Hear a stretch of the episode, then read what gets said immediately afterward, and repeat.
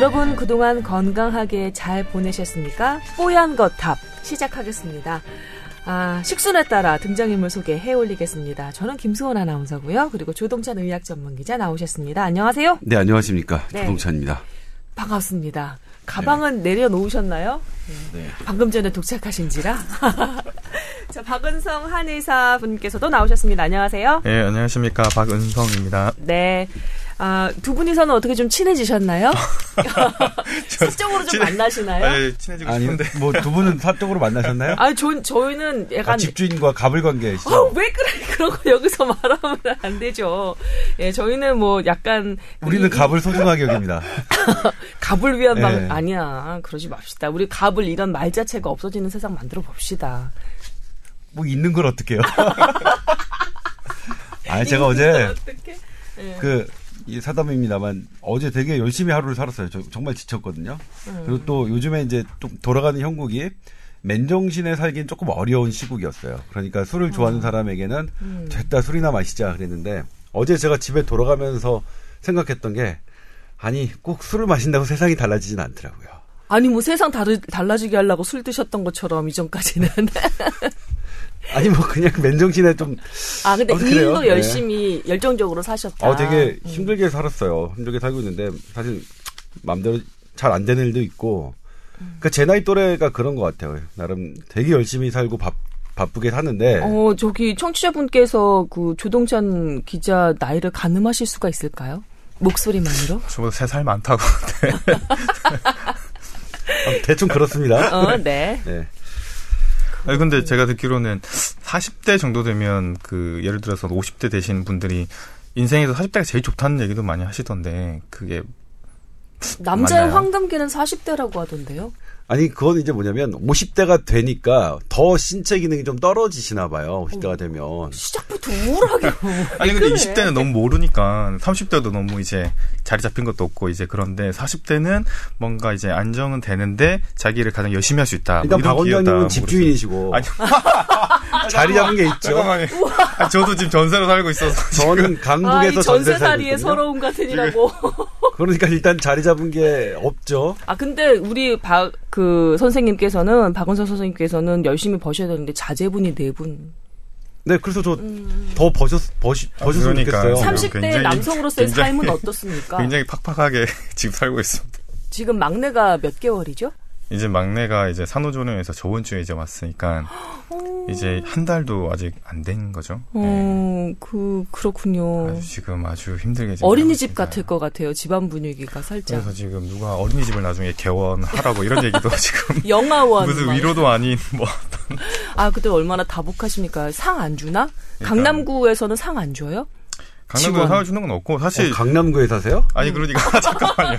아니 그게 아니라 저 진짜 아니, 좀 닦으시고요.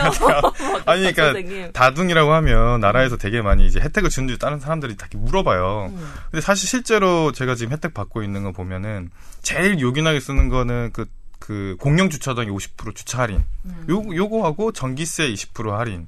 요거 말고는 특별히 뭐가 느끼는 차감되는 건 없어요. 뭐 이렇게 누가 돈을 더 지원해 준다던가 사실 그런 건 어- 없습니다. 이렇게 누가 뭐이 자리에 왜 말을 더듬으세요? 아니, 그러니까 뭔가 되게 아니 조심스러워. 그런데 하나 지금 떠올랐는데 공영 강남구에. 사시구나. 음, 음. 강남구의 공영 주차장은 좋겠죠? 아니 그 강남구 공유장은 되게 비싸요. 이렇게 해서 5분에 그래요? 5분에 800원인 데도 있고 뭐 어. 그래서 사실은 애들 데리고는 꼭 차를 가지고 가야 야, 되는데 5분에 800원이면은 저기 명동 비슷하네. 네, 그래서 좀 아유. 명동- 네. 그, 그 옛날 얘기죠, 명동 얘기는. 어, 강남, 강남인데요. 너무 나이가 네. 나왔나?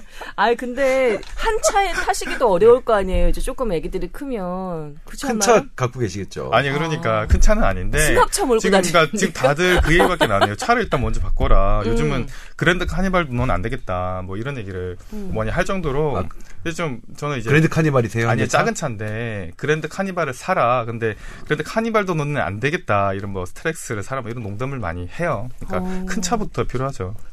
맞아요. 카시트를 아기 카시트를 네 개를 장착해야 되기 때문에 그쵸. 뭐 애들 태우고 다니면 사실 짐도 많고. 갑자기 이렇게 좀- 창백해지셨어요? 아, 지금 굉장히 당, 박 선생님 너무 창백해지셨는데. 당황스럽게 시작을. 예. 그 강남구는 학원비가 비싸서 음. 많이 아니면 저희 동네로 오세요. 학원비 싸요. 거기서 두 명 정도의 교육비로 네 명 다 가르칠 수 있어요. 그, 그, 뭘 가고 싶어도 또 이제 엄마 직장 그 멀리 벗어나면 또 힘들어요, 되게. 그러니까 뭐 어떻게 엄마가 힘들면. 되죠. 엄마가 좀. 아, 그런 그러니까- 말씀하시고 그래요. 그러니까 애들의 또 엄마가 봐줘야지. 시대인데. 그러니까 이게 바- 음. 멀리 아니 벗어나면 아빠가 힘들면 되죠. 그렇죠. 그러니까 아빠 힘든 건 또 상, 그러니까 좋아할 수도 있어. 잠깐 진땀 좀 닦으시고 우리 박은선 선생님. 아니 우리 아침에 아니 근데 사실 뭐냐면? 강남구에 사시면서 이게 뭐 불편하도 직장 거리 뭐 이런 거 음. 하기에는 안 맞아요 제 정서에는. 아니, 저처럼 강남구 사는 사람도 성북구나 도봉구로 왔다 아니, 갔다 살면서 직장이 멀다 이렇게 하면 약간 좀 그게 되는데 음. 강남구에서 딱 살면서 아 직장이 멀어서 도봉구에서 힘들어. 목동 SBS 얼마나 걸려요? 그러니까 제가 저희 어머니 본가가 그 도봉구로 음. 돼 있어요. 그래서 제가 왔다 갔다 하는 경우가 있고 도봉구에서는 사실 답이 안 나와요. 너무 멀어요. 여기 서쪽이고 저쪽 너무 동쪽이고. 일단 동부간선도로 뭐 일단 타보시면 알겠지만 음. 새벽 5시 반 이후로 나오면 무조건 막혀요. 새벽 5시 반? 반이거든. 아, 일산에서 목동 출퇴근하는 것보다 더 막히네. 예. 어. 그러니까 보통 때 제가 도봉구에서 회사를 다닐 때 보통 출퇴근 시간에는 차를 못 타면 2시간이요. 음. 그래서 지하철을 타면 좀 빨라요. 1시간 40분.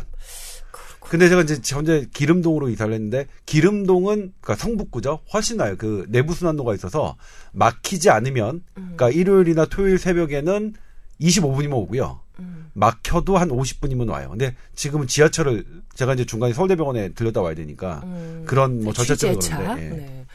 보고예요, 보고. 아하하. 아니, 언제까지 난 말단일까? 좀, 아유, 뭐, 이게 후참 때 이렇게 좀, 이렇게 덧, 덧잖아요, 좀. 이제 좀, 이렇게, 이렇게 라인 좀 깔았잖아요. 달랑 한 명 있거든요. 뭐 그래도 뭐 같이 뭐 그 대등한 평등한 지위에서 서로 일하고 서로 감시하는 체계지 뭐 제가 일방적으로 제 일을 뭐 넘기고 그거는. 이제 그, 저기, 그 라인 밑에 있는 기자들한테 제가 한번 확인을 해봐야 될 것 같고요. 대등한 관계, 뭐 이렇게 평등하게, 뭐 이거는 한번 저희가 확인을 해봐야 되고요. 여튼 뭐 저튼 이렇게 들으시면서 살짝 그 눈치를 채셨겠지만 우리 박은성 선생님께서 저희 집주인 되십니다. 제가 전세살이를 하고 있는데 저는 이제 노대길을 타면은 이제 목동 SBS까지 참 빠르게 올 수 있어서 감사하게 지내고 있죠. 저는 그 점을 다시 한번 이렇게 좀 말씀을 드리면서 제가 이제 눈빛 공격 한 3초만 해드리겠습니다. 새 호흡 동안은 대박에서 나올 아 그리고 또 건데. 드리고 싶은 말씀이 있는데 제가 지난주 토요일 날 네. 어, 이번엔 얼굴이 타고 빨개지셨어요, 박 선생님. 국도를 타고 한 시속 80에서 90km 정도의 속도로 이제 갔는데 네. 갑자기 차에서 굉음이 들리면서 오른쪽으로 차가 기울어지는 거예요.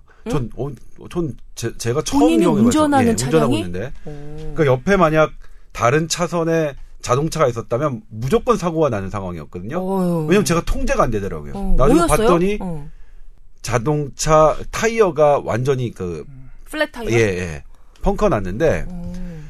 저는 몰랐어요. 그러니까 자동차 타이어 그렇게 뭐, 뭐, 신경을 안 쓰고 있다가? 일단은 그때? 뭐, 물었죠. 음, 음, 음. 그, 보험회사 불러서 그 직원이 오셨는데, 딱 보더니 스페어 타이어로 갈 게 아니다. 이건 구조적인 문제가 있고, 반대쪽 타이어도 언제 터질지 모른다. 뭐예요? 그래서 그게? 견인해서 갔거든요. 어. 가서 이제 타이어 그 교체하는 그 공장에 가서 교체를 했는데 결국 네 바퀴를 다 갈았습니다. 그러니까 이 보이는 바깥 우리가 보는 게 바깥에만 보잖아요. 음. 그 바깥에는 멀쩡해 보여도 저쪽 안쪽에 타이어가 이렇게 이상하게 닳게 될 수 있거든요. 그거 되게 위험한 거더라고요. 그래서 제가 이제 말씀드리고 싶은 건 자동차 몰고 다니시는 분 음. 바깥 타이어만 괜찮다고 생각하지 마시고 핸들을 돌려서 돌려보면 이제 그 안쪽도 약간 보일 수 있거든요. 음. 안쪽도 꼭 확인하시라. 그러니까 이거 바깥 측면이 아니라 안쪽, 안쪽 면. 측면. 예. 어. 아니 저 근데 저는 뭐냐면 얼마나 운이 좋았다고 생각하냐면 이건 뭐 살려주신 거다 하느님께서. 음. 아그 제가 봤더니 이거 이거 이거 딱옆차딱 그 백미러로 보아 차선을 보아서 옆에 차선 있으면 나 죽는 거다 생각했어요. 아, 지금도 착하게 살고 계신데 이렇게 새 생명을 얻으셨는데 어떻게 더 착하게 사실 수 있지? 자, 새 생명을 얻었으니까 이제 새 술을 마셔야죠. 아유, 못 살겠네, 이거 원. 자, 뽀얀 거탑. 여러분의 사랑과 함께 시작해 보도록 하겠습니다. 자, 이제 박은성 그 한의원, 어, 원장님께서는 아니고, 이제, 박은성 선생님께서 슬슬 이제 입이 풀리고 계시니까 저희 뽀얀 거탑, 네, 뽀얀 거탑, 자 이제 어, 기대를 많이 해주시고요. 아 여러분의 건강 음, 상담과 그리고 본격 의료 관련 보건 관련 주제 에, 얘기 나눠보는 것으로 꾸며드리고 있습니다. 먼저 건강 상담부터 해드릴게요. T O W E R at sbs.co.kr 타워 골뱅이 sbs.co.kr 메일 열어놓고 여러분의 그 사연을 기다리고 있습니다.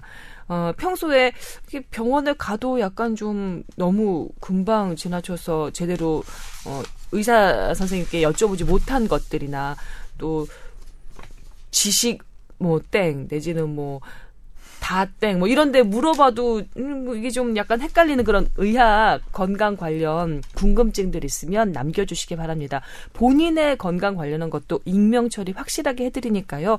걱정하지 마시고 메일 남겨주세요. 오늘 여러분께서 남겨주신 메일 중에 저희가 두 통 가지고 왔습니다. 한번 해결을 해드려 볼게요.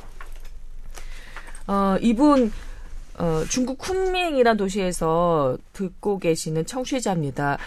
예, 여러 번 제가 그 댓글란에서 읽어본 기억이 있고요. 예, 다시 한번 감사의 말씀을 드립니다.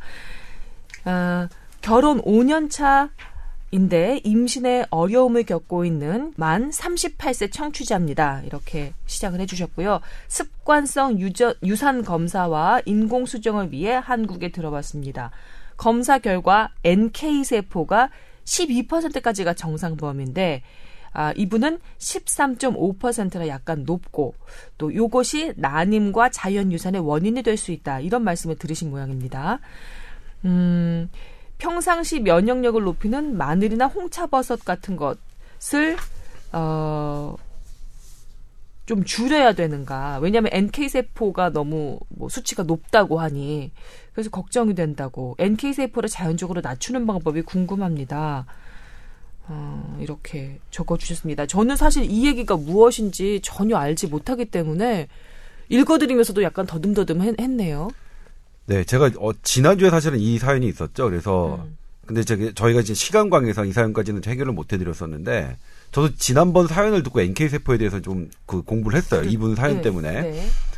NK 세포는 그러니까 natural killer cell이라고 우리 몸에서 안 좋은 물질을 공격하는 그러니까 방어 방어 역할을 하는 군인 같은 세포입니다. 음. 최근에는 암 세포도 이게 죽인다라고 음. 알려지면서 이게 이제 새로운 항암제에 많이 이제 이런 것들이 도입되고 있는데 아직 그 결과물이 뭐 이렇다 할 결과물이 아직까지 이제 나오진 않은 상태지만 음. 저는 natural killer 세포 NK 세포는 상당히 요긴하게 사용될 그 무엇의 후보로 지금 되어 있습니다. 네. 근데 이번에 지금 뭐 그래서 지금 또 뭐냐면 이 NK 세포 수치가 음. 나의 면역 상태를 가늠하는 지표가 될 수 있다라는 연구들이 지금 많이 진행돼 있더라고요. 네. 제가 생각했던 것보다 훨씬 많이 진행돼 있어서 저도 놀랐습니다. 음. 그런데 이제 이분은 임신과 관련해서 NK 세포 수치를 말씀하셨단 말이에요. 네.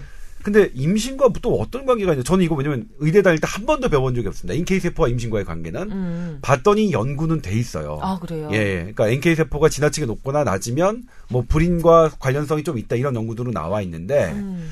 문제는 아직은 연구 단계예요. 음. 그러니까 지금 NK 세포가 높으니까 당신은 불임이다.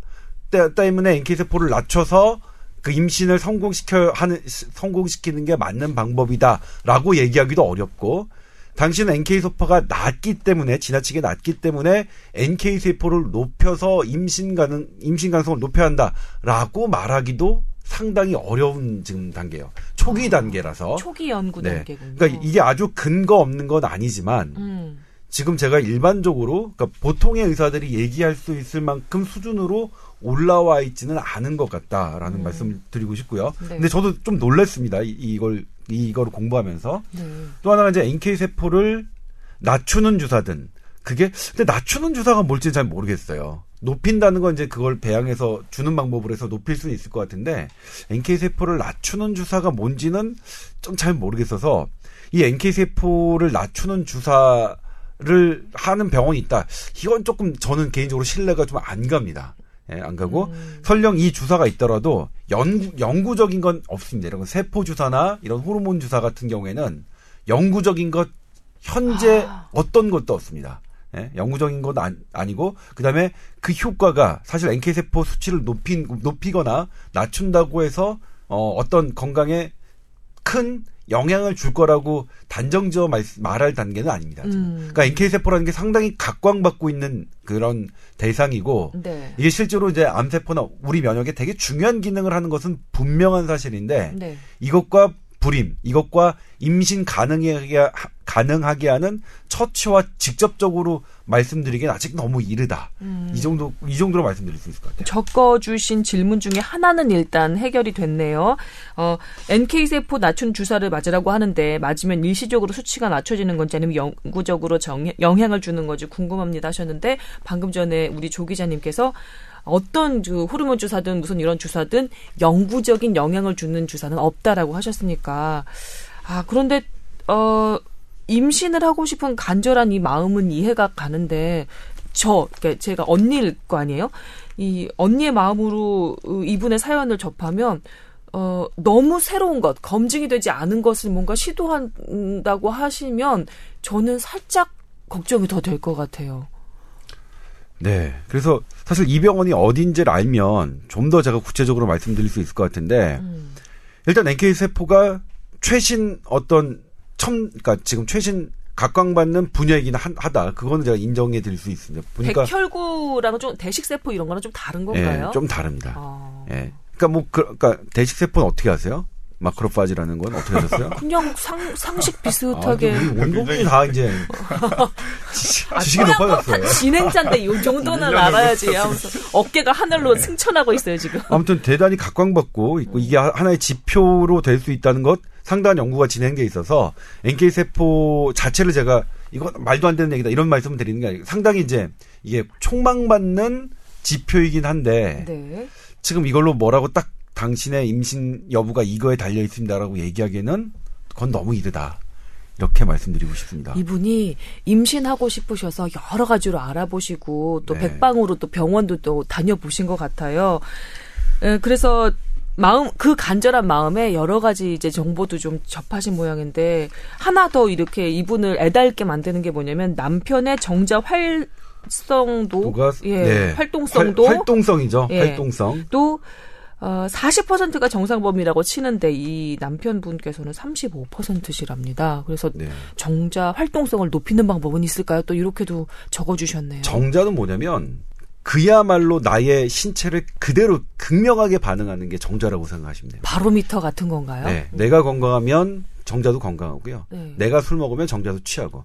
이를테면 그 여성이 임신했을 때 술을 먹으면 아이 아이가 그 태아가? 태아 알코올 증후군이라는 게 음. 걸릴 수 있다고 그런 연- 연구들이 돼 있잖아요. 예. 그런데 그때 남성이 술을 마셔도 같은 결과가 나온다는 연구들과 돼 있어요. 어, 정자가- 그러니까 정자가 예. 생성될 때 예. 술을 마시면 예, 그렇죠. 아. 그러니까 이 술에 대해서는 임신에 대해서는 여성에게만 그러니까 책임이 있는 게 절대 아니라는 게 절대 지금 저- 예. 밝혀져 있거든요. 똑같은 음. 남자도 50%에 해당하는 책임이 있습니다. 음. 예. 물론 좋은 결과일 때는 성과라고 얘기했죠. 하, 하나만 여쭤볼게요. 여기 정자 활동성이 40%가 정상 범위다 35% 낮다고 하셨잖아요. 네. 그리고 조 기자께서 정자는 진짜 그 사람의 신체의 바로미터다라고 말씀하셨잖아요. 그러면 이분의 남편 되시는 분도 지금 몸 상태나 이런 것들이 그냥 뭐 정상 사람들보다 조금 더 낫다, 스트레스 상황이다, 내지는 건강이 좀 떨어진 상황이다 이렇게 얘기할 수 구조적으로 있나요? 어떤 질병이 있거나 해부학적인 어떤 문제가 있다면 교정이 돼야겠죠. 음. 그런 게 아니라 근데 만약 그런 해부학적이나 뭐 질병 정도의 문제라면 운동 선수 되게 막 몸 좋고 막 응? 다 운동 야- 열심히 잘하는 사람인데 정자 활동성만 뚝 떨어져 있어. 그런 것도 가능하긴 한가요?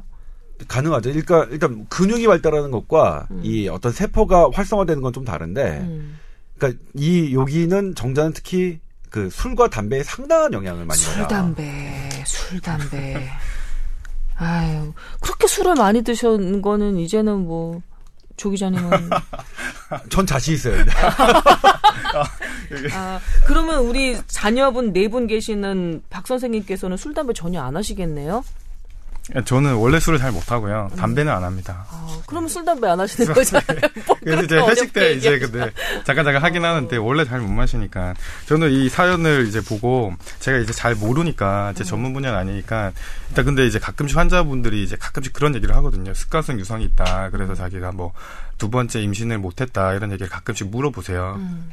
근데 마침 이런 사연이 와서 음. 제가 아침부터 이제 저희 또 와이프의 이제 도움을 얻기 위해서 빨리 이제 깨워가지고 이- 산부인과 의사십니다. 예, 이거 빨리 네. 읽어봐라. 이거 빨리 어떻게 해야 되냐. 이게 해결책이 뭐냐 이렇게 좀 오늘 물어보고 왔어요. 어, 애기 낳고 몸도 잘 별풀린 사람한테 잠을 깨워가지고. 빨리. 이거 너 방송해야. 된다. 빨리. 네. 근데 이제 처음에 얘기하는 게 습관성 유산이라는 거는 일단 음. 기본적으로 세 번 이상이 이제 같은 비슷한 시기에 유산이 돼야 된다. 네.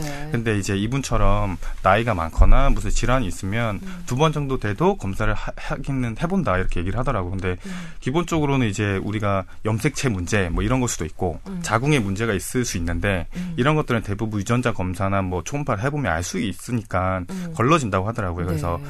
그 나머지 하나 남는 거는 이제 면역 문제라고 하더라고요. 어, 면역 그래요? 문제인데 어. 뭐 이제 제가 어려운 뭐 이제 얘기를 해가지고 잘 못 알아듣는지 모르겠는데 뭐 항인지질 뭐 증후군 이런 질환이 있다고 하더라고요. 그래서 그런 음. 거는 이제 혈전 같은 게 잘 생겨서 태반에 이제 혈전이 생겨가지고 이렇게 혈류 순환을 좀 이제 못하게 해서 유산이 되는 뭐 그런 질환이 있어서 음. 그런 검사를 보통은 대학병원에서 이제 습관성 유산이라고 한다면 이제 피 검사나 이런 걸 하게 되는데 음. 아마 이제 그 생각에는 NK 세포를 특별히 그것만 검사한 건 아닌 것 같고 음. 여러 가지를 검사하다 보니까 이제 NK 세포까지 같이 넣어서 검사를 한 게 아닌가 이런 음. 생각을 한다고 하더라고요. 그래서 네. 그 기자님 말씀해 주신 것처럼 NK 세포가 그뭐 유산이나 착상에 뭐 문제를 일으킨다는 뭐 이제 이건 얘기는 있는데 현재로서는 아직까지 논란이 많고 음. 실제로 딱 그것 때문에 뭔가 치료를 뭐 한다거나 이렇게 되는 건 아직까지 이게 좀 이렇게 이렇게, 이렇게 논란이 있다. 음. 그래서 뭐 이제 뭐 결뭐 결론이라기보다는 해결책이라보다는 음, 그, 그 원장 선생님이나 이제 음. 그 선생님이 잘 아실 거니까 음. 그 상담을 뭐 충분히 해보시거나 네. 아니면 정말로 불안하거나 걱정이 된다고 하면 근데 이 비용이 너무 또 검사 비용도 너무 비싸고 하니까 음. 다른 병원에서 똑같이 하시기보다는 검사 결과를 가지고 음. 혹시나 이제 다른 대학병원이나 이런 데서 한 번 더 상담을 받아보시면 좀 이제 안심이 되지 않겠느냐 이런 얘기를 해주더라고요. 음, 네. 그래서 어쨌든 그 도움을 받아서 이런 와, 얘기를 전해드립니다. 여러분 들으셨죠? 저희는 출연하시는 한의사의 부인 되시는 분인 산부인과 의사의 네, 집에서 누워 있지만 이렇게 좀 도움을 예, 저희는 인력풀이 이런 이 정도입니다. 아니 그런데 한의학에서는 이 난임 관련해서 좀 특화가 돼 있다고 하는 얘기 좀 많이 들었었거든요. 왜냐하면 저희 아버지가 한의사 하셨는데 네, 음, 저희는 딸을 넷을 낳으셨어요, 아버지가. 그래서 어. 항상 말씀하시기를 내가 말이다. 아들 낳는 약은 못 지어도 임신, 수태를 가능하게 하는 약은 아주 잘 지어. 맨날 그렇게 말씀하셨었거든요. 근데 이게 그 어쨌든 임신은 하고 안 하고는 이게 그냥 0% 아니면 100%잖아요. 그래서 사실은 저는 되면은 이게 어쨌든 간에 효과가 있다고 보거든요. 근데 음. 제가 이제 옛날에 시골에서 이제 공중보건 일을 할 때그 음. 정부에서 내려오는 보건소에서 여러 가지 사업이 있어요. 이제 한방 뭐 치매 사업 아니면 한방 무슨 뭐 육아 사업 뭐 이런 거 여러 가지 있는데 네. 그 중에 한방 난임 산업이라는 게 있어요. 그래서 오. 그래서 저희 저희 구는 안 했지만 주위에 보면 대구, 뭐 광주, 뭐 인천, 뭐 요, 요런 이제 몇 군데에서 음. 그 한방 난임 산업을 이제 하는 이제 그 시범 사업처럼 하는 데가 있는데 네. 제가 그 오늘 오기 전에 잠깐 이제 시간이 있어서 검색해 보니까 수원, 수원 같은 데는 이제 음. 28명이 이제 2015년도에 시도를 해서 네. 11명 정도는 이제 임신 성공했다 꽤 생각보다 높은 수치거든요. 네. 근데 제가 볼 때는 음 이제 뭐 수송에 문제가 있거나 뭐 착상에 문제가 있으면 대부분 산부인과에서 알게 될 테니까 구조적인 문제가 있으면 그런 거는 이제 뭐 산부인과 선, 뭐 이제 그쪽으로서 치료하면 되는데 네. 아무 문제가 없는데 음. 아무 문제가 없는데 임신이 안 되거나 그럼 사실 되게 어렵거든요. 이게 여러 가지 마음도 어렵고 음, 계속해도 답도 음. 없는 거고 그럴 때는 저는 사실은 이제 한방 그 그런 왜냐면 한방 사업이라는 게 약 먹고 보통 침 맞고 뜸 뜨고 보통 이렇게 치료를 하거든요. 음. 그래서 같이 병행하는 건 사실 저는 추천을 예, 무조건 뭐 한방만 해라 이런 건 아니지만 네. 분명히 어려울 때는 이제 검사해도 다른 문제가 없고 그다음에 뭐 자궁이나 난소나 아니면 나팔관에 문제가 없는데도 음. 임신이 계속 안 된다 그러면 은 사실은 저는 이제 한방이랑 좀 이제 병행을 해서 같이 치료해 보면 음 왜냐면 임신이라는 거는 뭐 여러 가지 원인이 있을 수 있는데 네. 뭐 한방에서 볼 때는 자궁에 뭐 혈류가 부족하거나 아니면은 자궁의 기능이 떨어지거나 뭐 몸 전체 기능이 떨어지거나 이런 것도 연관을 줄 수 있다고 보기 때문에 음. 몸에 좀 기능을 도와주면서 뭐 시술을 하더라도 인공 수정을 하더라도 음. 이게 몸의 기능을 좀 도와주면서 같이 하면 도움이 되지 않을까 저는 이렇게 생각합니다. 그렇군요. 알겠습니다. 혹시 조 기자님 또 첨가하실 거 있으신가요? 아니 지금 또 사연에 그 댓글에 임신 구주이신 분이 음. 문의를 해주셨는데 제대열 보관해야 되느냐 말아야 되느냐. 어, 또 새로운 지금- 주제네요. 예. 근데 지금 이제 제가 제 주변에서 동료 기자들이나 동료 후배들이 많이 물어보는데, 음. 그러니까 선택의 문제인 것 같아요. 최근 현재- 관련해서 버- 저기 범죄 하나 있었는데 딴 쪽으로 네. 빼돌려가지고 네. 팔아서. 네, 음. 그랬죠. 뭐 그건 이제 나쁜 것은 나쁜 놈들이고, 그건 음, 뭐 음. 있어서는 안 되는 일이고. 일단 정상적인 경우에 이거 지금 어떻게 되는 거냐. 현재까지는 제대로 할 수 있는 게 없습니다. 이건 그러니까 미래에 관해서 어떻게 할 것이냐의 문제인데, 음. 지금 모든 치료법이 사실은 줄기세포에 올인하, 올인하는 그룹들이 상당히 많습니다. 미국도 음. 그렇고 일본도 그렇고. 우리나라는 아직 그 제대열이 갖고 있는 그 완성된 그런 그 줄기세포의 연구는 좀 뒤쳐져 있긴 하지만 음. 그래서 향후에 어떤 거기에 커다란 치료법이 개발된다면 음. 그때 내 나의 내가 보관해 놓은 제대열이 있느냐 없느냐는 커다란 장점이 되는 장, 장점이 될 수도 있겠죠. 음. 그래서 그 이런 선택의 문제인 것 같습니다. 지금 현 당장은 보관하는 비용이나 이런 것들이 너무 많이 드니까. 아니 근데 그 이 방 어떤 모 방송국에서 고발 프로그램이 있었는데 네. 그 보관을 제대로 못해서 그게 음. 문제가 된다는 프로그램이 있어 저는 못 봤는데 그게 되게 이슈가 됐다고 하더라고요. 제대로 그래서 냉동을 해서 하는 하기는 제. 자기가 이제 비용을 대고 보관을 하는데 음. 그게 보관 그러니까 관리가 제대로 안 되기 때문에 나중에 음. 이게 쓰기도 힘들다 뭐 이런 고발 프로가 있었다고 하더라고요. 그래서 요즘은 제대혈이 이게 고민은 되긴 하는데 실제로 내가 잘 그게 그 어, 필요할 때 쓸 수 있을지. 어, 그 그게 되게 많이 좀 문제가 된다고 하더라고요. 물론 그러게. 지금 우리나라가 보관하는 기술은 우리나라만의 별도의 기- 방법은 아닙니다. 음. 그러니까 미국도 그렇게 하고 있고요, 일본도 그렇게 하고 있고 유럽도 그렇게 하고 있어서 그러니까 음. 현대 과학이 틀리다면 지금 우리가 냉동 보관을 하고 있는데 그게 10년이나 20년 후에 해봤더니 쓸모가 없어지더라. 라고 했다면 이제 현대 의학이 틀린 거겠죠, 현대 과학이. 아마 그 고발 네. 프로에서 한 것은 제대로 냉동까지도 예, 안 제대로 된 안한. 것이겠죠. 그래서 지금 왜냐면 예전에 했던 20년 정도, 30년 정도 냉동 보관했던 세포를 사용하는 건 지금도 가능하거든요. 그래서 음, 음. 잘 보관된다면 제대열로 할 수 있는 무언가도 어 그러니까 성과를 낼 수 있다. 지금 냉동 보- 그 보관법이 그러니까 뭐첫첫 경험이 아니라 네. 이 냉동 보관법은 여러 번 입증됐기 때문에 잘만 한다면 음, 음. 근데 문제는 지금 당장 우리가 써먹을 무언가가 있느냐. 그러니까 30년 동안 사는데 이거 아직도 개발 못 될 수도 있잖아요. 그러면 꽝은 꽝이에요. 더 오래 있으면 되지. 한 30년 더 예, 뭐 기다려 보면 그러니까 되지. 그러면 이제 보관료를 계속 내야 되죠. 이게 보관료가 돈 10년 많이 쓰면 되지. 10년 단위로 돼 있는데 예. 지금은 그러니까 10년에 뭐 100만 원 정도나 아니면 200만 원이가 그래요. 그래서 음. 10년에 200만 원, 200만 원이라고 샀을 때 이게 비싼 비용이라고 때문에 안 하면 되는 거고요. 음. 근데 이 정도면 난 그냥 버리는 셈 치고, 그러니까 제일 좋은 거는 200만 원 그냥 버리는 셈 치고 하, 하실 수 있는 분은 음. 저는 개인적으로 나쁘지는 않을 것 같아요. 그러니까 저, 저는 못했는데 제 딸을 제대로 보관을 못했는데 음. 그게 저는 오히려 조금 아쉬워요. 음. 조금 후회가 되니까 음. 차라리 그냥 그때 200만 원 주고 좀 해둘 걸 어떻게 될지 모르는데 저는 못했기 때문에 오히려 그 그런 마음이 들어서 후배들한테 해라 200만 원 버린 셈 치고 이렇게 하는 건데 딱 이 정도입니다. 음. 아직 가능성은 있는데 아직 어, 어 지금 뭐 당장 뭔가 음. 그 득을 취할 건 없다. 하지만 가능성을 두고 우리가 투자하는 거다. 아. 저는 개인적으로 권한다. 저는 못했지만 그럼 제대열 4개 지금 보관 중 계신 거예요? 아니, 선생님은? 저희도 안 했습니다. 이게 아. 비용이 너무 많이. 아, 그리고 조 기자님도 안 하시고 우리 박 선생님도 안 하시고 그러시구나. 하지만 아마 대부분 고민할 거예요. 그렇죠, 그럼요. 예, 그럼요. 제대혈 딱 그 정도 수준이군요 지금. 네. 음. 그리고 이제 다 한 가지 그건 있어요. 네. 제대어를 보관하는 사람들이 많으면 음. 나는 안 해도 다른 사람 거 얻었을 수는 있겠죠. 아 맞춰봐서. 네. 아. 그런 거 있어요. 그 예방 예방 접종도 어쩜 저렇게 사악한 미소로 이렇게 웃을 수가 있지 사람이 사회 면역이라는 게 얼굴로. 있는데요. 어. 예, 독감 예방 접종을 한 60에서 70% 사람이 맞, 맞으면 음. 그 해에는 독감이 안 돌아요. 아. 그러니까 주변 사람이 다 맞으면 나는 안 맞아도 되는 얻어서 걸려서 그냥 이렇게 무임승차할 수 있는. 예, 근데 어. 전부 다가 이제 그런 생각을 하고 있으면 독감이 대유행하겠죠. 음. 뭐 그런 건 있습니다. 아니 이게 새 생명 얻으신 분이 그렇게 사악하게 아, 근데 참 귀여운 맛은 있어요 참 음.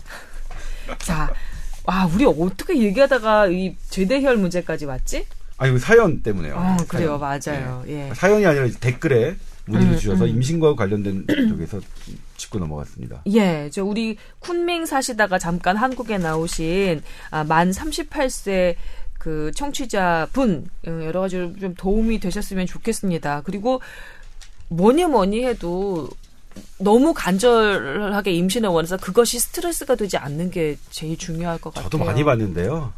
제 주변 사람들도 아 그냥 포기할래 하는 순간에 생기더라고요. 생기는 분 참 많았어요. 이분도 아마 그런 얘기 많이 들으셨을 네. 거예요. 근데 또 마음이 마음대로 되나? 그렇죠. 마음이 마음대로 되나? 그리고 원하기 시작하면 또 그게 또 나름대로 동력을 얻어서 더 간절하게 원하게 되는 또 그런 상황이 많더라고요.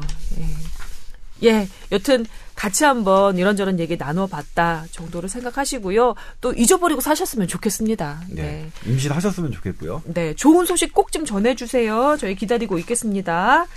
자, 다음은, 어, 부산에 사시는 애청자, 권 차장이라고 자기를 소개해달라고 하셨습니다. 네, 권 차장님 안녕하세요. 들어주셔서 감사하시, 감사하고요. 그리고 메일 주셔서 감사드립니다. 아, 다름 아니라 이번에 저의 2세를 가지게 되었습니다. 아, 저는 보험 반대론자인데, 어, 무분별하게 모든 사람들이 다 건강에 대한 공포심을 가지고 보험 드는 것 같아서 사실 좀, 음, 마음이 꺼림칙하다고 하셨고요. 이분, 요즘에 실비보험 많이 들잖아요. 이게 정말로 그 의료 현장에서 얼마나 좀 도움이 되는지 궁금하다고 해 오셨습니다. 일단 이 문제부터 살짝 짚고 넘어갈까요? 아, 이거 실비보험은 음. 두편 뭐 특집을 해도 될 만큼 다 드, 드셨습니까? 일단 조 기자님, 박 선생님? 저는 이제 와- 직장에서 나오는 실손보험이 있어서 뭐 따로 전 안 들었어요. 저도 개인적으로 안 들었는데 안든 네. 이유가 회사에서 SBS 회사에서 실손보험이 들어져 있기 때문에 음, 그 이런 식으로 직장에 예, 있는 사람들 예. 같은 경우는 좀 얹어, 얹혀져 있는 것이 네, 있기 때문에 네. 나오는데 엄청나게 광고를 해야 되니까. 지금 2,600만 명 가까이 되죠. 실손 의료보험을 드는 우리 국민들이. 음. 그러니까 대부분 뭐 드셨다고 보면 되는 건데 비용이 그렇게까지 부담은 안 되게 그렇게 책정이 돼 있더라고요. 일단 우리나라의 실손보험은 짚어볼 게 상당히 많아서 이제 간단히 말씀드리자면 음. 일단 보험 자체는 사실은 보험 이론가들에 따르면 꼭 필요한 거죠. 그러니까 음. 우리 모두가 그, 리, 그 조금씩 부담을 해서 큰 리스크를 대비하자는 거니까. 음. 그런데 이제 우리나라에서 실손보험이 갖고 있는 문제들은 좀 있습니다. 그러니까 과잉 의료를 조장한다. 예. 어.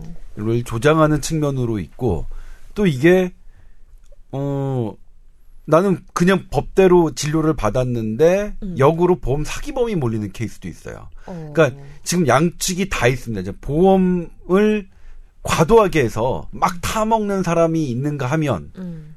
정상적인 진료를 받았음에도 불구하고 보험 사기범으로 몰리는 이 극단이 지금 우리 사회에 두 개가 존재하는데 음. 구조적으로 그렇게 될 수밖에 없어요. 왜 근데 그런 구조가 되는지는 얘기하려면 이제 상당히 긴데 네. 아무튼 저는 개인적으로 실손 의료보험을 드는 것 뭐 그렇게 나쁘진 않다고 생각하는데 아? 왜냐하면 음. 보험회사들이 가지금 가장 손실이 많은 게 실손보험이에요. 실손 의료보험이에요. 음. 그러니까 그걸 역으로 생각한다면 가입자 입장에서는 가장 득이 되는. 득이 되는 거겠죠.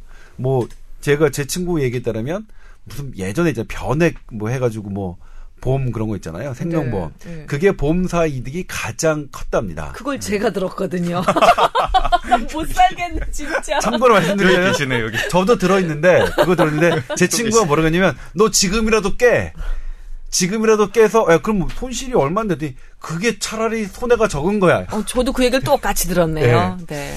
아무튼 그렇습니다 그러, 그러니까 지금 반대로 입장에 입장에서 서면 실손의료보험이 드는 사람이 현재는 이익을 보는 거겠죠 음. 그렇기 때문에 손해가 계속 나니까 실손의료보험에 갖고 있는 보험회사들이 이거를 계속 관리를 하는 거예요 음. 너무 손해가 난, 난, 나, 나니까. 그래서 금융감독도 그렇게 막 보험회사들이 과도하게 이렇게 하는 걸 뭐라고 할 수 없는 게 음. 손실이 너무 많으니까. 이론적으로 확률적으로 봐서는 이게 보험회사가 그렇게 손실이 안 나야 되는데 음. 이게 지금 아주 이상한 방법으로 사용되고 있는 거죠. 음. 근데 그래서 그런 걸 잡으려다 보니까 이제 약간은 선의 예. 피해자 같은 사람들이 좀 생기는 거네요. 보험 관련. 그래서 실손 의료보험에 대해서는 간단히 말씀드리자면 일단 현재 그러니까 뭐 드시는 게 현재로서는 아직까지는 득이다. 왜냐면 보험회사들이 음, 음, 별로 못 남기고 있는 그 분야니까 음. 그렇게 말씀드릴 수 있겠네요. 그렇군요. 그 다음에 이제 링겔 얘기를 하셨는데 그렇죠? 아, 예. 이거는 좀 소, 소, 소개를 해드리면 이제 이게 어 아기가 열이 나서 뭐 일단 입원을 하면 일단 링거부터 꽂아놓고서는 하루 그 입원을 시키는 게 지켜보자 라면서 이제 병원에서 그러는데 꼭 그래야만 하는가 좀 궁금하다고 하셨어요. 사실 지적해 주신 부분이 우리나라 의료에 조금 문제점으로 보여지는 부분들이에요. 네, 이런 일이 다반사다 네, 보니 치료비가 부담스러워서 음.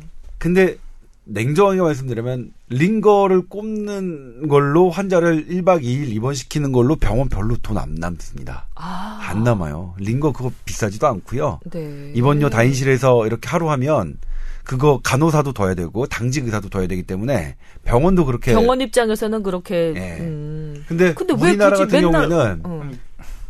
근데 그게 보통은 이제 병원 입장에서는 비슷하지 않은데 환자 입장에서 보면 실손보험 구조가 된 게 그 외래로 오게 되면 한도가 있는데 입원을 하게 되면 거의 전액이 되는 경우가 많아요. 그러니까 환자 입장에서는 자기 돈이 똑같은 치료를 받는데 이제 입원 같은 경우는 덜 드니까 병원에서도 이제 그렇게 하면 음. 차라리, 환자가 어, 환자가 어. 좀덜 부담스러워하니까. 근데 그거는 조금 음. 다른 게, 그러니까 링겔만 꼽는다면 그건 얘기는 안 되고 입원해서, 그러니까 사실 외래로 달, 다니면서 CT하고 MRI 값비싼 고가의 검사를 받으면 실손 의료보험 혜택을 바- 못 받습니다. 음. 그런데 우리가 CT나 MRI 고가의 검사를 받기 위해서 입원하는 건 말도 안 되는 거거든요. 음. 그건 교과서에 그렇게 안 써 있어요. CT 검사 받기 위해서 admission indication에 들어가느냐 그거 안 들어가거든요. 음. 근데 실손 보험이 이, 이 구조가 입원을 하면 그게 다 나, 모든 검사 비용이 그 다 받을 수 나오니까. 있으니까 네, 네, 네. 그 부분이거든요. 그래서 네. 그건 조금 네. 다른 부분이고 이제 링겔 얘기만 한다면 링겔 같은 경우에는 그러니까 뭐 리- 애가 입원해서 링겔 꼽고 또 CT, MRI 찍는다면 모르겠지만 네. 요건 조금 다르죠 그 얘기랑 음. 링겔을 꼽는 문화인데 의사들한테 물어보면 왜 그러냐 음. 왜 자꾸 링겔 꼽고 그러냐 왜 미국 의사들이 보면 다 우리 손가락질 하냐 아, 하지, 일단 하지 않느냐. 병원에 보면은 링거부터 꼽고 네. 보거든요. 그런데 우리 분들은 뭐냐면 그 의사들은 뭐라고 했냐면 소아과 의사들은 안 안 그렇게 해주면 다음부터 안 오신다는 거예요. 서운해 한다는 거예요. 아, 예? 그래서 여이 병원에 가면 링거도 안 꼽아주고 주사 놔달라고 하면 주사도 안 놔주고 하니까 음. 그러니까 사실 이게 대단히 그러니까 이 방금 말씀하신 우리 박은성 원장님이 말씀하셨던 CT MRI 찍는 거는 그건 별개고요. 음. 그렇게 해서 돈을 막 한다면은 그건 나쁜 병원인데 음. 이거 링거만 꽂고 주사만 꽂는 거는 별로 돈 안 돼요. 그건 큰돈 안 되거든요. 아니 큰 돈이 아니라 별로 안 벌어져요. 그러면 이때까지 네. 환자 쪽에서 환자 측에서 이런 치료 트리트먼트를 원했기 때문에 그 양측이 있어요. 물론 아. 이제 입원해서 링거를 맞아야 되는 경우도 있습니다. 이를테면 장 장염이 걸려서 음. 애가 절대로 먹어서는 안 되는 NPO라고 하죠. 금식 처방이 내려지면 링거 꼽아야죠. 그렇겠죠. 물 물 못 마시니까 음. 해야 되죠. 그렇게 절대적인 indication 외에 하, 안 해도 되는데 애가 먹을 수 있는데 사실은 음식을 먹고 물을 마실 수 있는데 링거를 꼽는 건 맞지 않아요. 원래 예, 맞지 어. 않아요. 왜냐면 먹, 그러니까 먹는 게 제일 안전하잖아요. 근데 왜 링거를 꼽습니까? 그거는 그래서 그런 것 때문에 저기 하는데 이를테면 어 이 링거가 갖고 우리 소아 청소년과 의사들에게 물어보면 링거만큼 플라시보 이펙트가 큰 게 없다고 얘기해요. 내가 치료를 받고 있구나라고 네. 스스로 느끼는구나. 네, 네. 어. 그래서 이거는 전 개인적으로 뭐냐면 양측이 다 좀 줄여나가는 방향으로 가, 가는 게 맞다고 생각해요. 음. 의사들 쪽도 그렇고 이 환자분들도 같이 그러니까 먹을 수 있는 아이는 링거를 맞지 않는 게 맞는 거다라고 서로 생각했으면 좋겠어요. 그러니까 아, 의사들은 그럼, 음. 생각 알고 있어요. 뭐냐면 교과서에 다 배워서 먹을 수 있는 아이에게 링거를 꼽는 거는 그 바람직하지 않다는 거 의사들은 다 알고 있는데 그러면 우리 권 차장님, 이 사연 주신 권 차장님 같은 경우는 어 아이가 아파서 병원에 가면 뭐 먹는데 지장이 없고 물 마시는데 지장이 없으면 링거를 꼽으려고 그 병원 쪽에서 만약에 그렇게 처치를 한다 그러면 이거 꼭 꼽아야 할까요? 네. 꼽아서 꼭 네. 입원시켜야 할까요?라고 한번 이렇게 좀 여쭤보시는 것도 네. 사전에 네.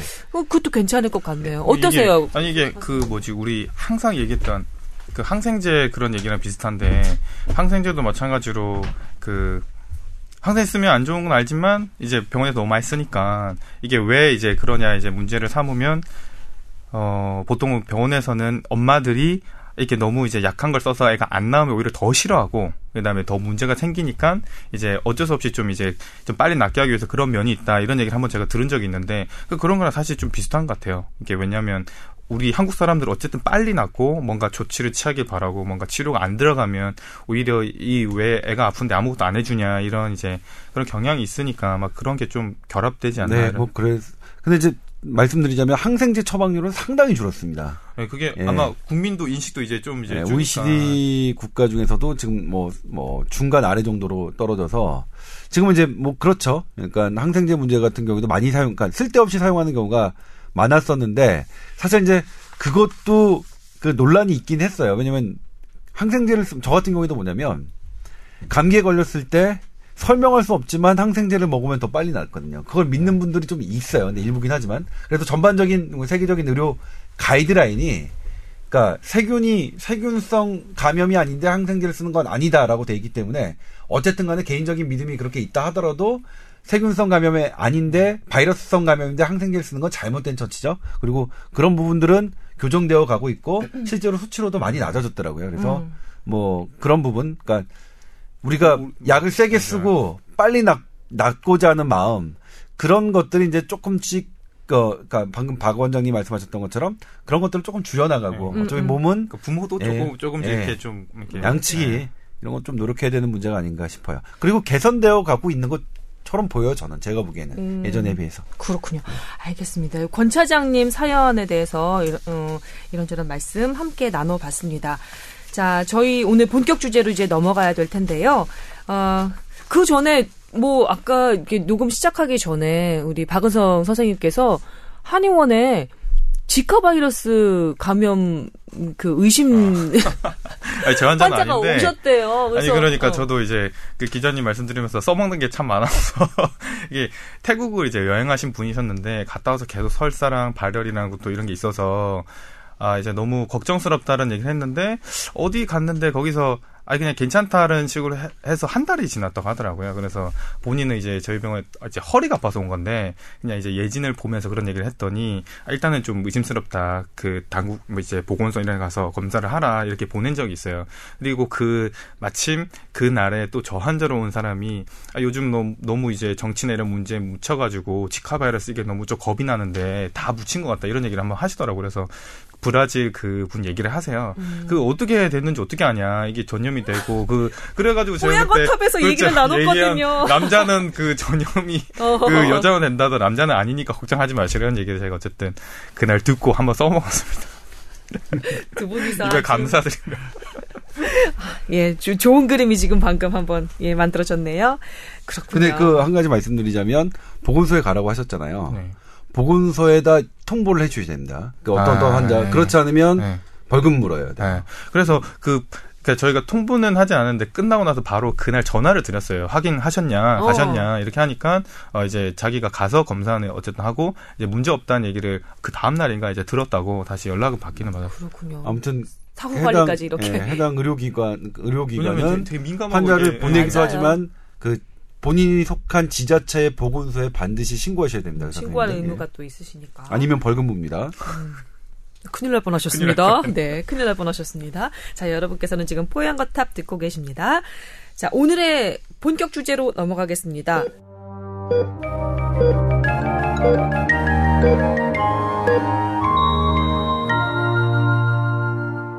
아, 주제 그대로 한번 제목 그대로 제가 읽어드릴게요. 탄수화물이 치매를 유발한다고 오해와 진실 이렇습니다. 어, 저는 정말 이런 그냥 우리 흔히 이 방송쟁이들 하는 얘기로 섹시한 제목. 와, 응? 이거 누가 누가 지은 거예요? 데스크 아니면은 조 기자님? 아니 이거 저는 뭐냐면 탄수화물이 탄수화물과 치매. 그러니까 노- 많이 먹으면 탄수화물 많이 먹으면 치매 위험해. 뭐 이런 이런 식으로 했는데 이제 이거를 이, 이 제목은 아마 인터넷 기사니까 그 인- 저희 뉴미디어부의 작가분이 하셨을 테고 음. 근데 실제로 그 8시 뉴스로 나갔던 제목도 아마 이렇게 나왔을 거예요. 근데 그거는 어 아시겠지만 김선 선배 잘 아시지만 우리 8시 뉴스의 제목은 편집 일부장과 국장께서 정하십니다. 그렇죠. 국장께서 정하시죠. 어, 저희가 뭐 손 댈 수 없는 영역입니다. 제목은 뭐라고 그, 이렇게, 이렇게 예 비 제목을 적어놔도 항상 바뀌죠. 항상 예, 항상 예. 바뀌죠. 이거는 뭐 대단히 중요하기 때문에 어, 편집 부장님과 국장께서 하시는 거고요. 일단 제가 이제 이거 이야기를 조금 해드릴게요. 그래요. 음. 어, 인간이 5만 년 전에, 5만 년 전에 현대 인, 인류의 조상, 그러니까 현대 인류의 기원을 우리가 뭐라고 하죠? 유식한 말로? 뭐 영장류 호모사피엔스. 그렇죠. 호모사피엔스라고 하죠. 어. 호모사피엔스가 이때는 하루에 몇 킬로미터를 걸었는지 아세요? 저번에 들었는데 조 기 자님한테 한 2, 30km 걷지 않았을까요? 네, 31km를 음. 걸었어요. 먹을 걸 구하기 때문이에요. 먹을 걸. 그러니까 지금도 동물의 왕국을 보면 동물의 대부분들은 자신의 대부분의 일생을 먹을 걸 찾는 데 씁니다. 근데 인간은 이제 거기서 좀 벗어난 거죠. 참 다행이에요. 다행이긴 한데. 그래서 근데 이제 그 그때부터 지금까지 우리가 이제 진화를 쭉쭉쭉쭉 해온 거죠. 먹을 게 저기 하면서. 근데 이제 최- 최근에는 어떤 게 있냐면 탄수화물이 우리 몸에서 분해되면 어떻게 되죠? 열량으로 쓰이지? 아니, 그러니까 뭐 쉬운 말로 제가 너무 어려운데 탄수화물이 분해되면 포도당으로 되죠. 네네. 포도당의 성분은 뭐죠? 설탕이랑 같죠. 달죠. 음. 우리 지금 탄수화물 먹으면 달아요. 음. 근데 당뇨병이나 이런 온갖 비만 이런 것들 어떨 때 생기죠? 포도당이 조절이 안 돼서 많아서 생기는 거죠. 음. 그러니까 포도당이 지금 높으면 당뇨병도 걸리고 뭐 비만해지고 나쁘단 말이에요. 그래서 음. 쌀밥 줄여라. 그 밀가루가 된 거 줄여라 이런 얘기들이 많죠. 음. 근데 이게 근거가 없느냐? 실, 그렇지 않습니다. 실제로 그래요. 당뇨병 혈 혈액 속에 포도당 수치가 높으면 음. 음, 당뇨병 환자들은 치매 위험도가 더 높고요. 40% 정도 더 높습니다. 어. 그리고 당뇨병으로 진단받지 않은 사람, 음. 그러니까 정상인 사람들 중에서도 음. 혈당이 높으면 높게 유지된 사람은 어. 혈당이 낮게 유지되는 사람보다 치매 위험도가 10%나 더 높아요. 어. 예? 이왜 그러냐? 왜 그런지는 아직은 모르지만 여, 그러니까 세 가지 정도의 가설이 있는데 그 설탕물이 끈적끈적하잖아요. 네. 그럼 혈관을 지날 때 노폐물이 끈적끈적해지니까 달라붙겠죠. 뭐 혈전 생겨요 그런 것 때문에? 예, 그렇기 때문에 혈전이 잘 생길 위험이 높거든요. 음. 설탕 그러면 뇌혈관에 혈전이 생겨서 끈적끈적하게 혈, 그 혈액 공급이 잘 안 된다면 뭐 당연히 뇌가 뭐 계속 지치 지치겠죠. 음. 그런 지치는 게 오래 간다면 당연히 치매가 더 빨리 올 음, 거다라는 하나의 가설과 또 하나는 고혈당 자체가 뇌세포의 염증 반응을 일으킨다는 설이 있어요. 어. micro inflammation이라고 하는 건데 어. 그것 때문에 두 가지 그 가설이 이- 있는데 어쨌든 간에 그래서 혈당은 혈당이 높으면 치매 위험이 높다. 그래서 탄수화물 많이 먹으면 치매 된다. 또 하나의 이론으로 이제 밀가루에 많이 있는 글루텐이라는 단백질이 이게 이제 나쁜 단백질로 변해서 음. 알츠하이머 때 생기는 그런 독성 단백질을 만들어서 치매를 유발할 수 있다라는 가설이 또 하나 있어요. 이거는 포도당 말고 단백질인데 예. 글루텐은. 예. 어. 그러니까 글루텐은 단백질인데 탄수화물 음식에 많은 쌀, 보리 이런 그렇죠. 여기에 많기 때문에 네. 그 음식을 많이 먹으면 밀가루에 많고. 예, 그렇죠. 어. 그렇다는 설이 있는데 음. 아무튼 그 기전은 아직까지는 가설이지만 현상은 팩트란 말이에요. 음. 고 당뇨병 환자, 그다음에 고혈당이 유지된 사람은 음. 그 치매 위험이 높아서 지금 한동안 뭐냐면 탄수화물 같은 경우에는 치매 음식. 음. 그래서 우리 벽에 못 칠하고 칠하지 않으려면 탄수화물 줄여야 된다, 줄여야 된다는 것들이 거의 뭐 한 10년 정도 뭐 대세를 이뤘죠. 아, 지금 그 조 기자님 얘기만 들어봐도 탄수화물 섭취하면 위험해질 것만 같은 생각이 드는데요. 그렇죠. 그런데 이제 우리가 제가 왜 이제 호모사피엔스 그 5만 년 전을 얘기했냐면 아니 탄수화물이 그렇게 나쁘다면 설탕이 그렇게 나쁘다면 설탕을 먹었을 때 달게 느껴지면 될까요 안 될까요? 위험하면은 맛없게 느껴지게 만들었겠지. 그렇죠. 그렇게 진화를 했어야죠. 음. 그러니까 창조론으로 생각해도 이건 말이 안 됩니다.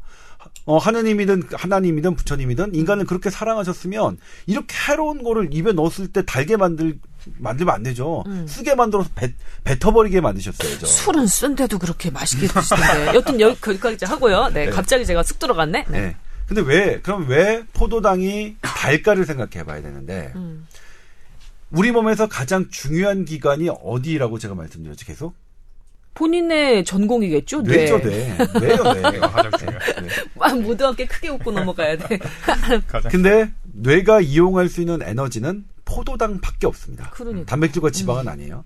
그러니까 왜냐면 뇌가 어떠, 어쨌, 어쨌든 간에 네가 어디를 가서 먹을 게 뭐 적더라도 단맛이 느껴지면 먹어라. 그래야 네가 뇌를 활 뇌가 정상으로 활동을 해서 그래. 사냥도 잘하고 음. 뭐 번식도 잘하고 그럴 테니까 그렇게 만들어진 거거든요.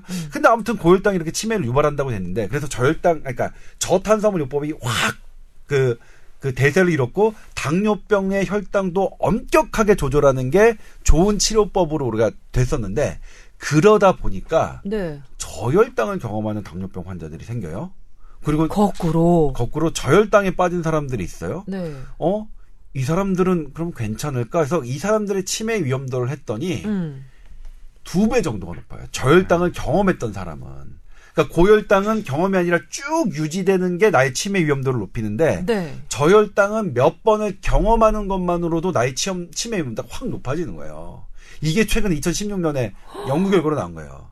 그러니까 이게 근데 생각해보면 너무나 당연한 거죠. 뇌는 정말로 필요한 건데 네. 이게 많았을 때 문제지만 이게 적으면 많았을 때보다 더 위험해지는 더, 거야. 더 문제인 거죠. 어. 그래서 탄수화물이 치매를 높, 많이 먹었을 때 치매를 높이는 거는 뭐 사실이다. 어, 뭐 음. 여러 여러 번 뭐 증명됐기 때문에 토를 달고 달 수 없을 정도지만 네. 그렇다고 해서 아예 안 먹어서 와. 저혈당에 빠지는 게 몇 번을 경험하면 오히려 높게 유지되는 것보다 더 네. 치매 위험도가 높아진다. 이 일반인으로서 제가 이 조 기자님 말씀을 듣고 느끼는 거는 대부분 건강이나 뭐 보건 관련해서 금과 억조처럼 이렇게 여겨지는 말이 과유불급이잖아요.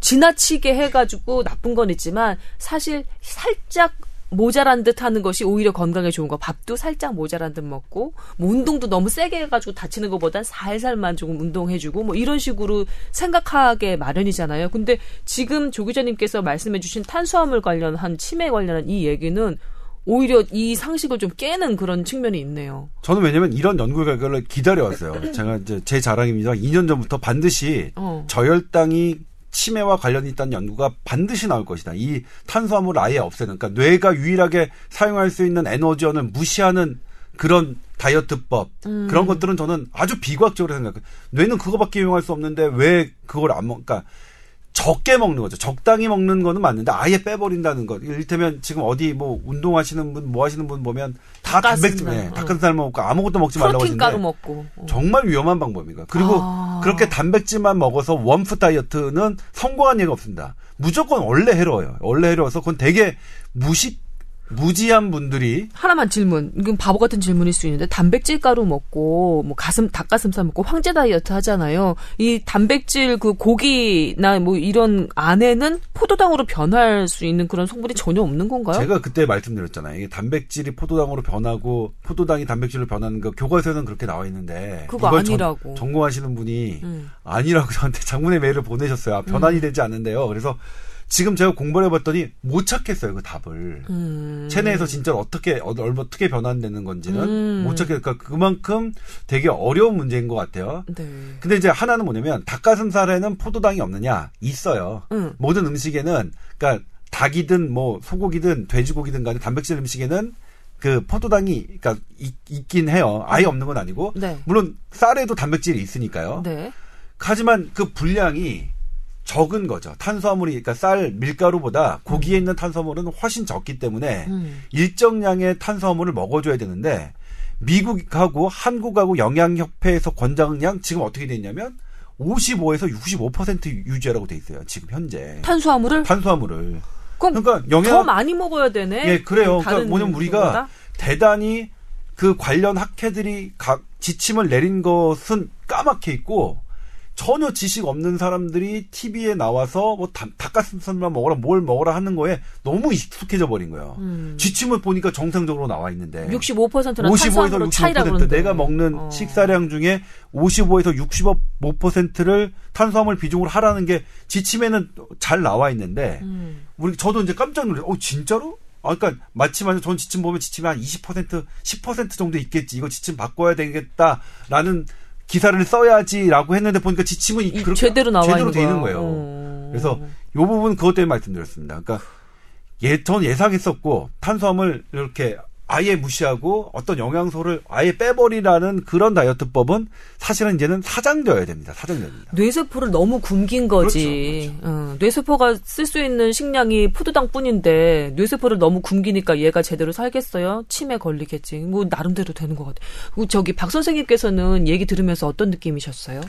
근데 요즘은 이제 그런 탄수화물을 끊자, 탄수화물을 줄이자, 탄수화물 독이다 뭐 이런 굉장히 자극적인 책도 많고 그러게요. 실제로 여러 강연이나 이런 데 이제 듣다 보면 탄수화물을 아예 뭐 줄였을 때 아예 끊었을 때 뭐 정신이 건강해지고 뭐 이런 이제 얘기들이 많은 거를 실제로 많, 많은 것 같아요. 근데 저도 얘기 들으면서 근데 뭐 제가 그런 연구가 있는지 모르겠지만 우리 동양권에서는 어쨌든 간에 몇천 년 동안 일본, 중국, 뭐 한국 같은 경우는 국 그러니까 우리 한방에서 곡기라고 얘기하는데 쌀, 뭐 밀, 어쨌든 그런 것으로 계속 이제 몇천 년간 이제 이어져 왔는데 실제로 이제 다른 나라에서 예를 들어서 단백질을 위주로 공급 처로 삼는 나라들이 있으면 실제로 치매 이런 발병률이 다른가 이런 좀 궁금함도 생기고 음, 예, 뭐, 뭐, 외국 같은 경우는 감자를 이제 주로 또 이제 주식으로 하니까. 하죠. 그러니까 음. 그런 데는 또 이제 치매 이게 좀 다를까 이런 생각도 들고.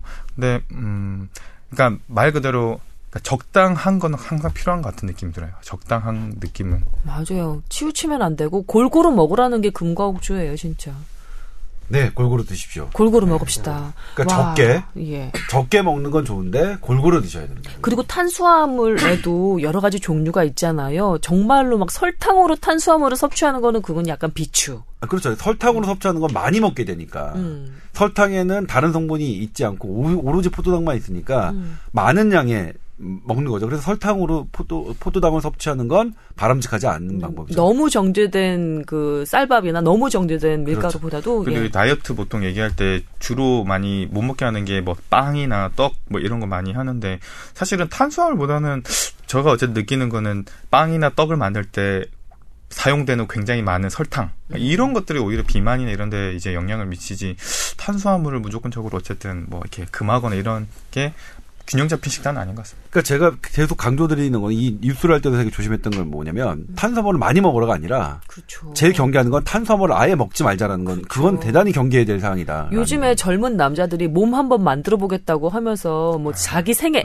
그 이벤트처럼 닭가슴살만 먹고 프로틴 가루만 퍼 먹고 그다음에 이렇게 근육 만들거든요. 그러는 동안 자기 뇌는 망가지고 있는 거예요. 그렇죠. 그 사실을 그럴 수 잊으면 안. 돼요. 그럴 수 어, 있다. 그렇죠, 그러니까 그렇죠. 그 단백질 뭐 가루 박 선생님 너무 표정 너무 재밌었어. 예. 그런 것도 드시지만 탄수화물도 그래요. 적당량 드셔야 된다. 예. 아우 재밌습니다. 자 탄수화물이 치매를 유발한다고 그 오해와 진실 여러분께 규명해 드렸습니다.